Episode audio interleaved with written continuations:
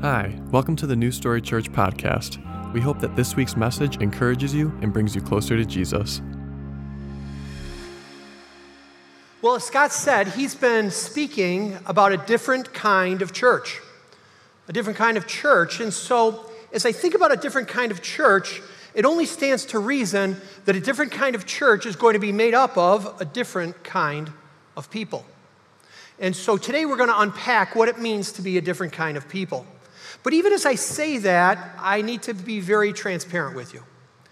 And I need to be transparent and share something with you. I'd actually like to share a struggle that I have in my life. And it would not surprise me at all if you might have that same struggle also. See, the struggle that I have is that I want to belong, I want to fit in, I want to be accepted, I want people to like me. So, whether it's at work, amongst people at work, or whether it's amongst my friends, or whether it's amongst my family, or even amongst my family at New Story, I desire to fit in. Now, why is that an issue? Because at times that can create a tension in my life. I desire to fit in and be accepted, and yet, because of there are times where what I believe means that I'm different. I want to be accepted by the group, but my faith at times, and my beliefs at times, and my actions at times cause me to be different. And so that's a tension that many of us as Christians experience. How do we fit in, but yet how do we recognize our differences? So today we're going to do that by looking at Ephesians chapter 5. I'm going to be re- reading verses 1 through 13. And so follow along with me as you uh, pull out your device or your Bible, starting at verse 1. Follow God's example. Therefore, as dearly loved children, and walk in the way of love, just as Christ loved us and gave himself up for us as a fragrant offering and sacrifice to God. But among you, there must not be even the hint of sexual immorality or of any kind of impurity or of greed, because these are improper for God's holy people. Nor should there be obscenity, foolish talking, or coarse joking, which are out of place, but rather thanksgiving. For of this you can be sure no immoral, impure, or greedy person, such as person as an idolater, has any inheritance in the kingdom of Christ and of God.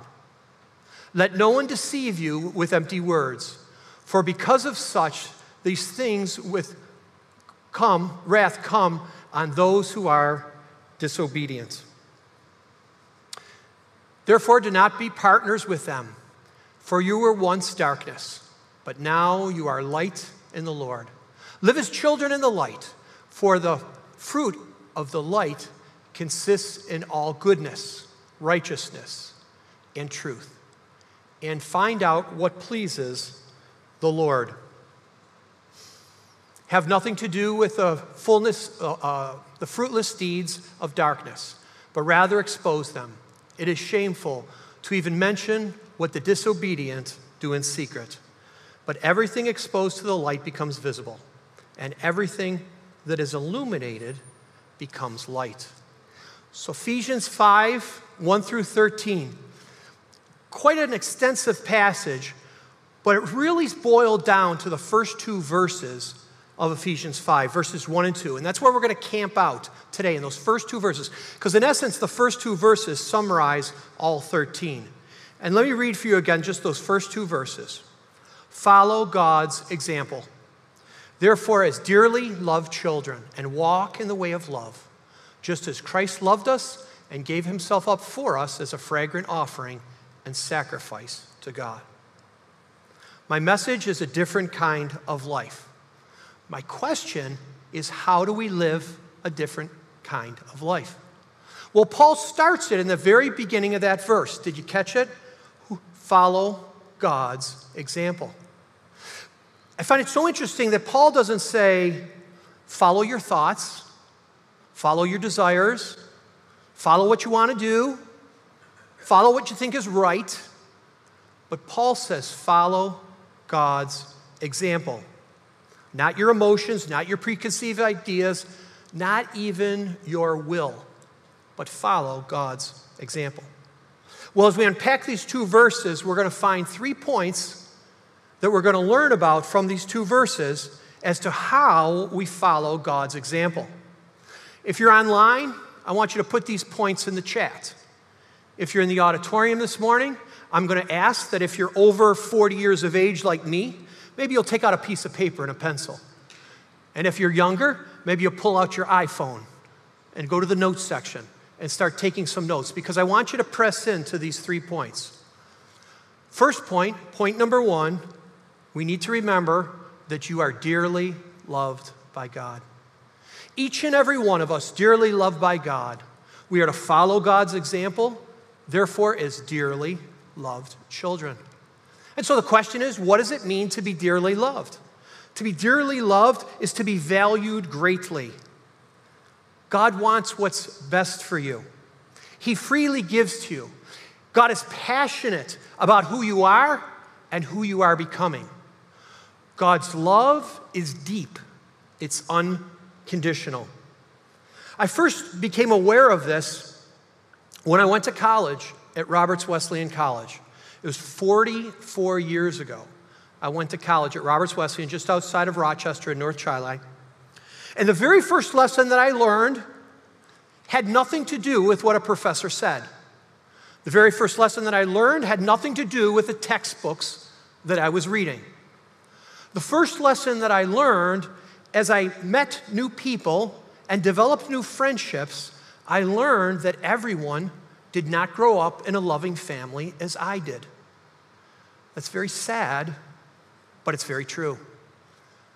See, I grew up in a family where my siblings loved me, my parents loved me, and accepted me.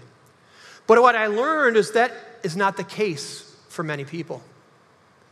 Maybe when you grew up, you did not know acceptance. You did not know unconditional love. You did not know kindness. Maybe you experienced emotional abandonment, isolation, rejection, physical or mental abuse. Or maybe in your family it was a little bit more subtle. Maybe you felt that you didn't quite measure up. You always had to try harder.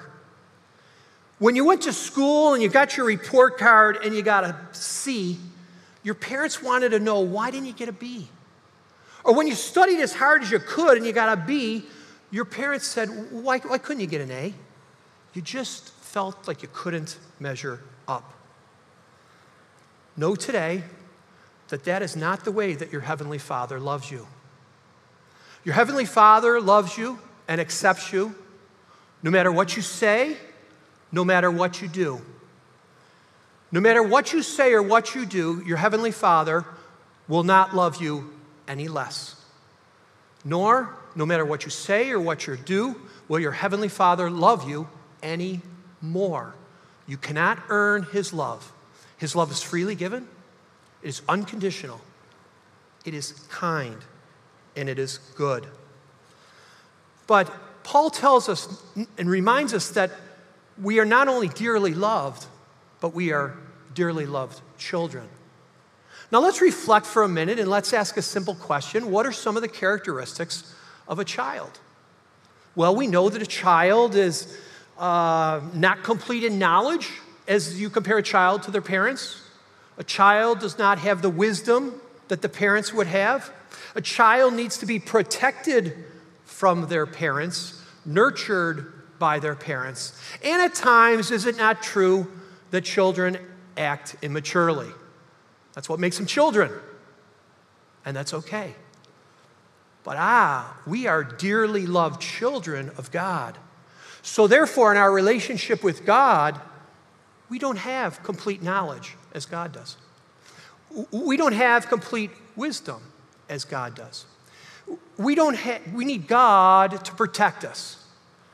And yes, is it not true that there are times that we also, as adults, act like children? Self centered, self focused, and immature. But that's okay. God doesn't love you more, or He doesn't love you less. You are dearly loved children. As I was preparing my message, it was this point in my message where every time I would think about the message, a picture came to my mind, a remembrance came to my mind. And the remembrance of was of an individual who attends New Story. He's not here this morning, but he attends New Story. His name is Daniel Moore. Now, does anybody know Dan Moore? He often plays the keyboards. He often plays the keyboards. And, and, and Dan has this, uh, he was not playing the keyboards today, that was Josh. But Dan has this lumberjack beard. That's the only way I can describe it. He had that beautiful, thick beard like a lumberjack. And every week over the last couple of weeks, and even the last couple of months, my wife Daryl Ann and I would bump into Dan Moore in the hall. And as we'd start talking to Dan Moore, Dan was always very polite in his conversation, but Dan frequently had his son Wyatt in his arms. And when I talked to Dan and carry on a conversation, every once in a while, Dan would glance at Wyatt. And when he did that, there was a sparkle in Dan's eye. There was literally love oozing from his pores to his little son, Wyatt. He couldn't help but show it. You see, that's the mental picture that I want to leave with you of God's love for you. God loves you dearly. You are his child, you are cared for and protected in his arms, and God smiles when he sees you. And so, with that in mind, First point, you are dearly loved by God. Let's go to the second point now. You are to walk in the way of love. You are to walk in the way of love. Type that in the chat, write that in your notes, text it out to a friend. You are to walk in the way of love. Verse 2 tells us, walk in the way of love. But as we read that, we have to ask the question what does Paul mean, walk in the way of love? See, why didn't Paul say, feel God's love? Why didn't Paul say, emotionally experience God's love? Well, why did he use the verb walk, which connotates action? You see, it's fine to think of God's love, meditate on God's love. That's good. It's good to feel emotionally God's love. There's nothing the matter with that. That is all healthy and that is good. But what Paul wants us to understand from this verb walk is that when we go about our lives and we show our love to others, it must be through action. It is not simply a, a mental assent, but it is an action which is carried out. Love is giving, love is serving, Love is going. Love is embracing. Love is forgiving. All action. That's what we need to remember, and that's what Paul reminds us of. And when we continue on after verses 1 and 2 to verses 3 through 13, all those following verses are words of action that are reflecting back to these first two verses that are saying, Walk in love. Let me try and help you understand this by giving you one other statement. This would, this would be a good one for you to write down. You'd want to reference this in the future. Our inward beliefs must always be the foundation of our outward actions. Our inward beliefs must always be the foundation of our outward actions.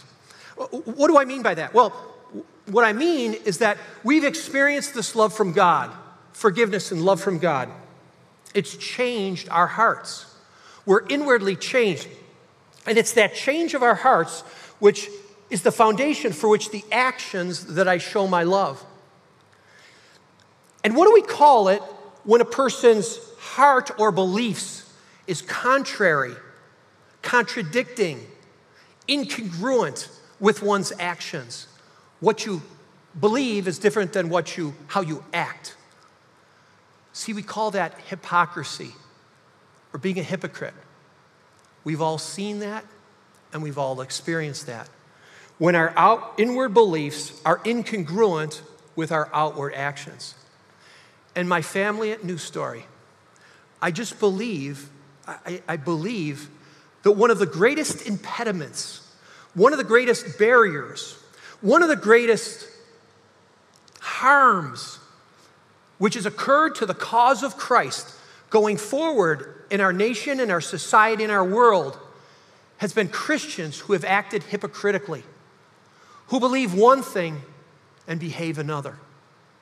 It's that hypocrisy which stifles and chokes the Word of God from moving in the lives of those who don't know God.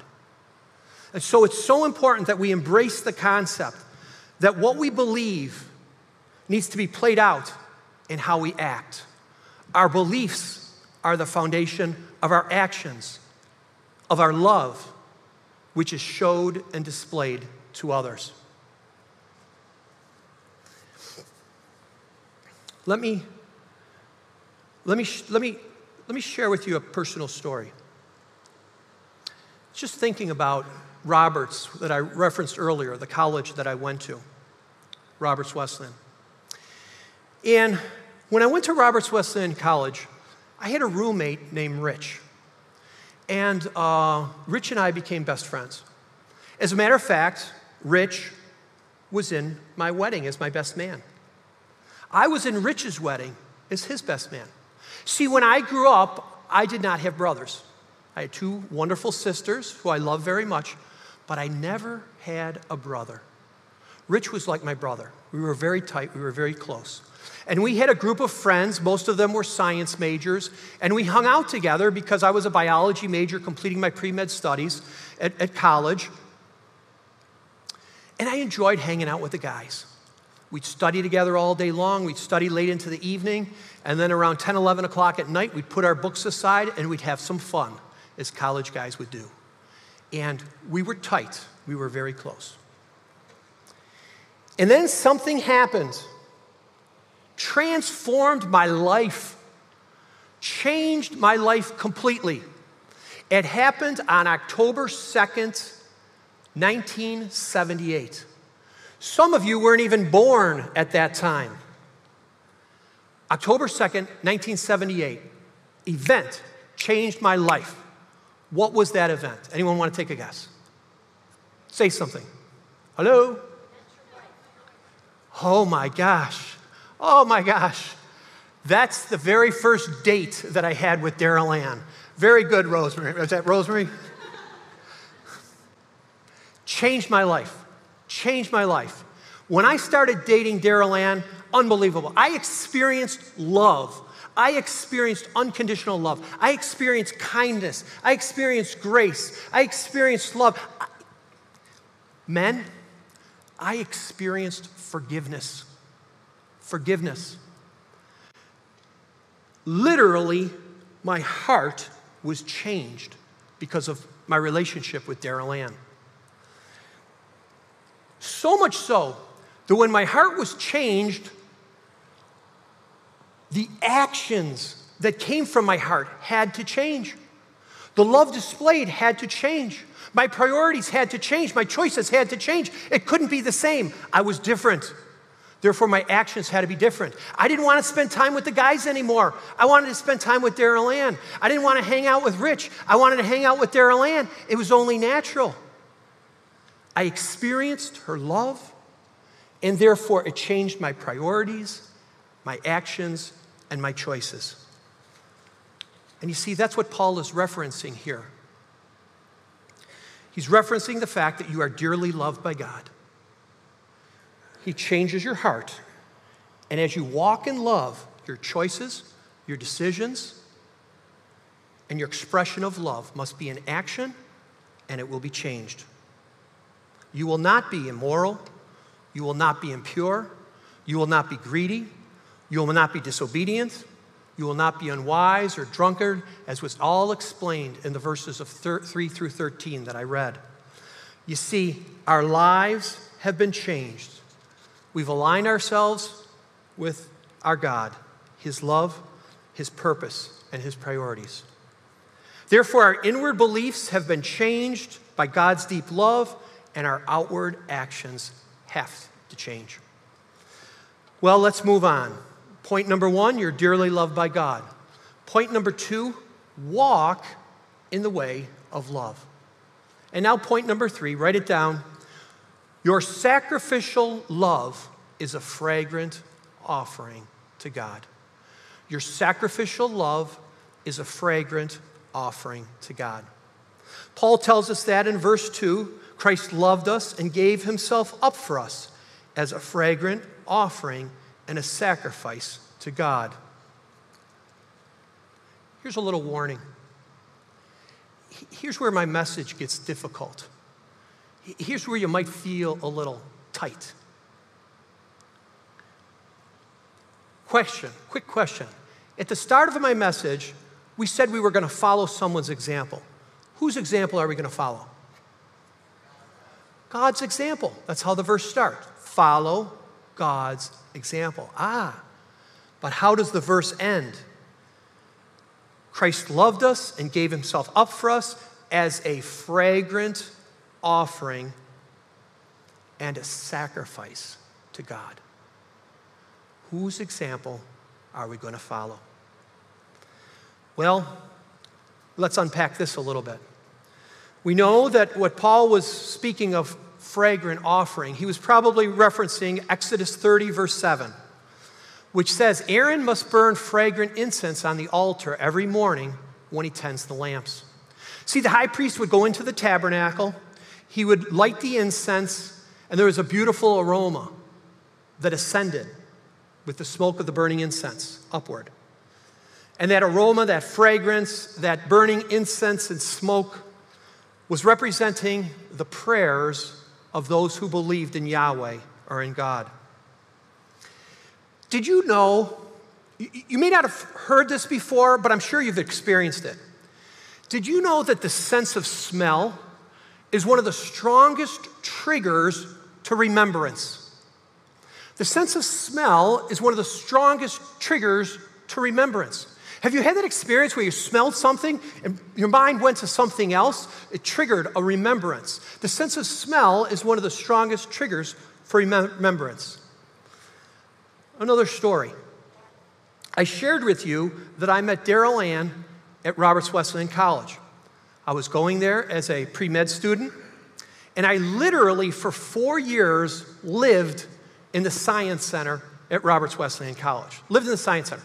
All morning long, I was in classes. All afternoon, I was in lab. All evening, I was studying. I was living in the Science Center for four years straight. And as a matter of fact, when Daryl and I would go out on a date, we didn't go to the movies or to the mall or someplace else where you had to spend money because I didn't have any money. So our date was in the Science Center. Let me tell you about some of our dates we had a date where I was completing a fruit fly experiment where I had to take fruit flies and look at them under the microscope to determine their characteristics and therefore their genetic composition. And then I would mate fruit flies one with another to determine what the offspring would be produced. Or, or how about the rat lab, Daryl, where I would prepare rats for experiments that the nurses would do the following day, and I'd put on these big leather gloves and I'd go into the rat lab and I'd catch the rat. And as I was holding the rat, I'd hold him open. And then Daryl was in nursing school at the time, and she would have a syringe and she would inject the rat with uh, a specific uh, medication. And then we would observe the rats after these injections, and the nursing students would uh, carry on their experiments the next day. Now, if you're a single gal, either watching online or in the auditorium, and a guy came up to you and said, Hey, you want to go on a date? How about mating fruit flies or giving rats injections? Not probably the most enjoyable date that you've ever been on. But Daryl Ann was patient, full of grace, and we loved one another. So that's how we dated. Well, at the end of our date, the, the day would be drawing to a close, and we would need to run over to the cafeteria in order to get dinner before it closed. And as we did so, we would pass through a hallway. And the first time I passed through this hallway, it was actually a stairwell because we were up on the third floor. We had to go down to ground level and over to the um, dining hall. As you pass through the stairwell, the first time I was in it, I noticed there was this pungent odor, kind of pungent odor. Next day, same pungent odor. Next day, same pungent odor day after day, week after week, month after month, year after year of attending Roberts Wesleyan College, I would pass through the stairwell every time I get hit with this pungent odor. Now, I can't tell you what caused the pungent odor. Was it the rats that we were experimenting on? Was it the chemicals that we were, uh, and, and experiments that we were doing that caused this pungent odor? I have no idea. All I can say is that there was a pungent odor in the stairwell. Fast forward, Daryl and I graduated, went to medical school, went to residency in Lancaster, Pennsylvania, came back to Buffalo, worked for Kenmore Mercy Hospital, opened up a practice. 35 years go by, and we say, we get a notice Roberts Wesleyan Homecoming. Come to homecoming. We say, wow, it's been 35 years. Let's go to homecoming. We go to the campus, everything's changed. Doesn't look anything the way it did while we were there. New buildings, new facilities. We look at the Science Center. Holy cow, totally changed. Additions, labs, technology, all the rest of it going on. Let's go in and let's see what's going on. Walk into the Science Center, walk around looking at the new labs. All of a sudden, wham! We're in the stairwell. That pungent odor comes back to my olfactory senses and immediately my mind is transported back to previous dates and times with Daryl and studying and exams and courses and labs and experiments and friends and relationships and experiences that I had had 35 years before. Amazing. Well, Dave, that's an interesting story, but what does it have to do with Paul? Well, this is my point. Let's, as we read those verses again, verses 1 and 2, Paul didn't just use the phrase fragrant offering to reference the burning of incense. Read it with me. Follow God's example, therefore, as dearly loved children, and walk in the way of love, just as Christ loved us and gave himself up for us as a fragrant offering and sacrifice to God. Paul's not just referencing the fact that it's a fragrant offering he's referencing the fact that the fragrant offering triggers memory, triggers memory, remembrances. Let me read for you this verse according to the translation of Dave Martinke. Please be patient with me as I read this translation to you. To me, this is what Paul is saying to us. New Story Church, realize that you are dearly loved, valued, and accepted by God. Choose to live a life where your love is defined by action, by giving, by forgiving, by accepting, by changing, by serving. Just as Christ loved you, new story, with action, as he gave up his home in heaven, came to earth, lived amongst people who would reject him and crucify him for the purpose of bringing them into a right relationship with God. For he is the fragrant offering. Let it trigger in your mind remembrance, new story, of all the things that Christ did for you, and therefore you become the fragrant offering and sacrifice for others. That's in essence what I believe Paul is saying. We must show our love by action, and we must do so as a, as a sacrifice and as an offering to God and for others. Now, as I bring this to a close, if you will, I'd like to ask you one last question. Please let me kindly, let me gently, but let me clearly challenge you with one last question.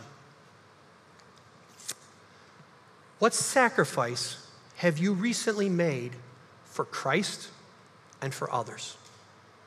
What sacrifice have you recently made for Christ and for others? Oh, Dave, I don't like that question. Uh, Dave, Dave, I don't think that's a fair question. D- Dave, your question's too legalistic, too confining, too restricting. Too critical, Dave. You're being too critical. You're stepping on my toes.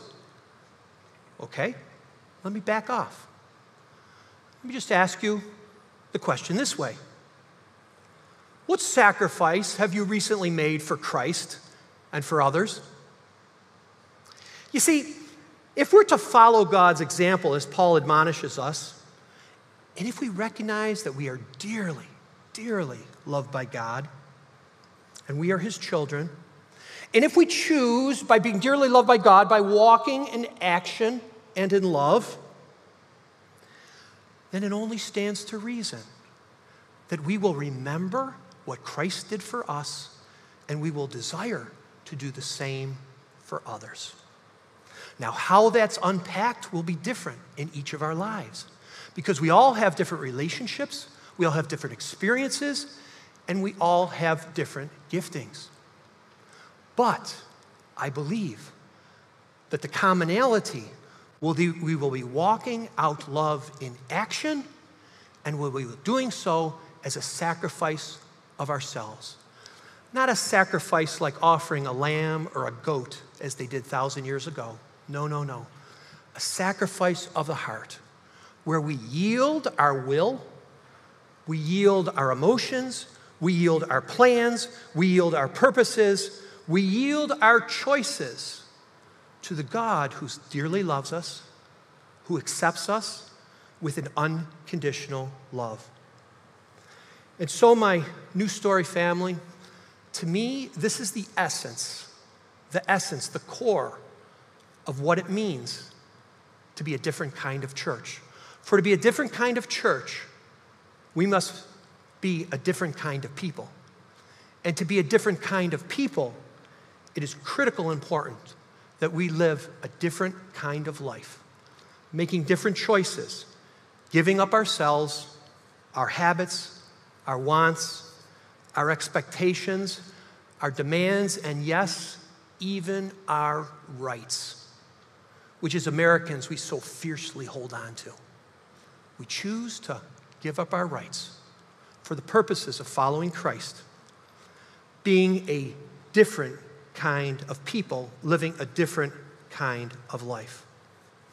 And so, in a moment, we're going to pray. And we're going to, ask the Lord to remind us to follow his example, to remember his example, and to ask how we too might commit ourselves to walk in his love with action and with change and to be willing to be a sacrifice of giving up ourselves for others. And why will we do that? Because it is critically important for us as a church at New Story that our inward beliefs be congruent with our outward actions. Because we would never want to be said as a church at New Story that we are hypocritical or that we are incongruent. We will stand with our faith and our beliefs congruent with our actions, that the world might see, that the world might believe, that the world might receive Christ, who we have known and who loves us so dearly.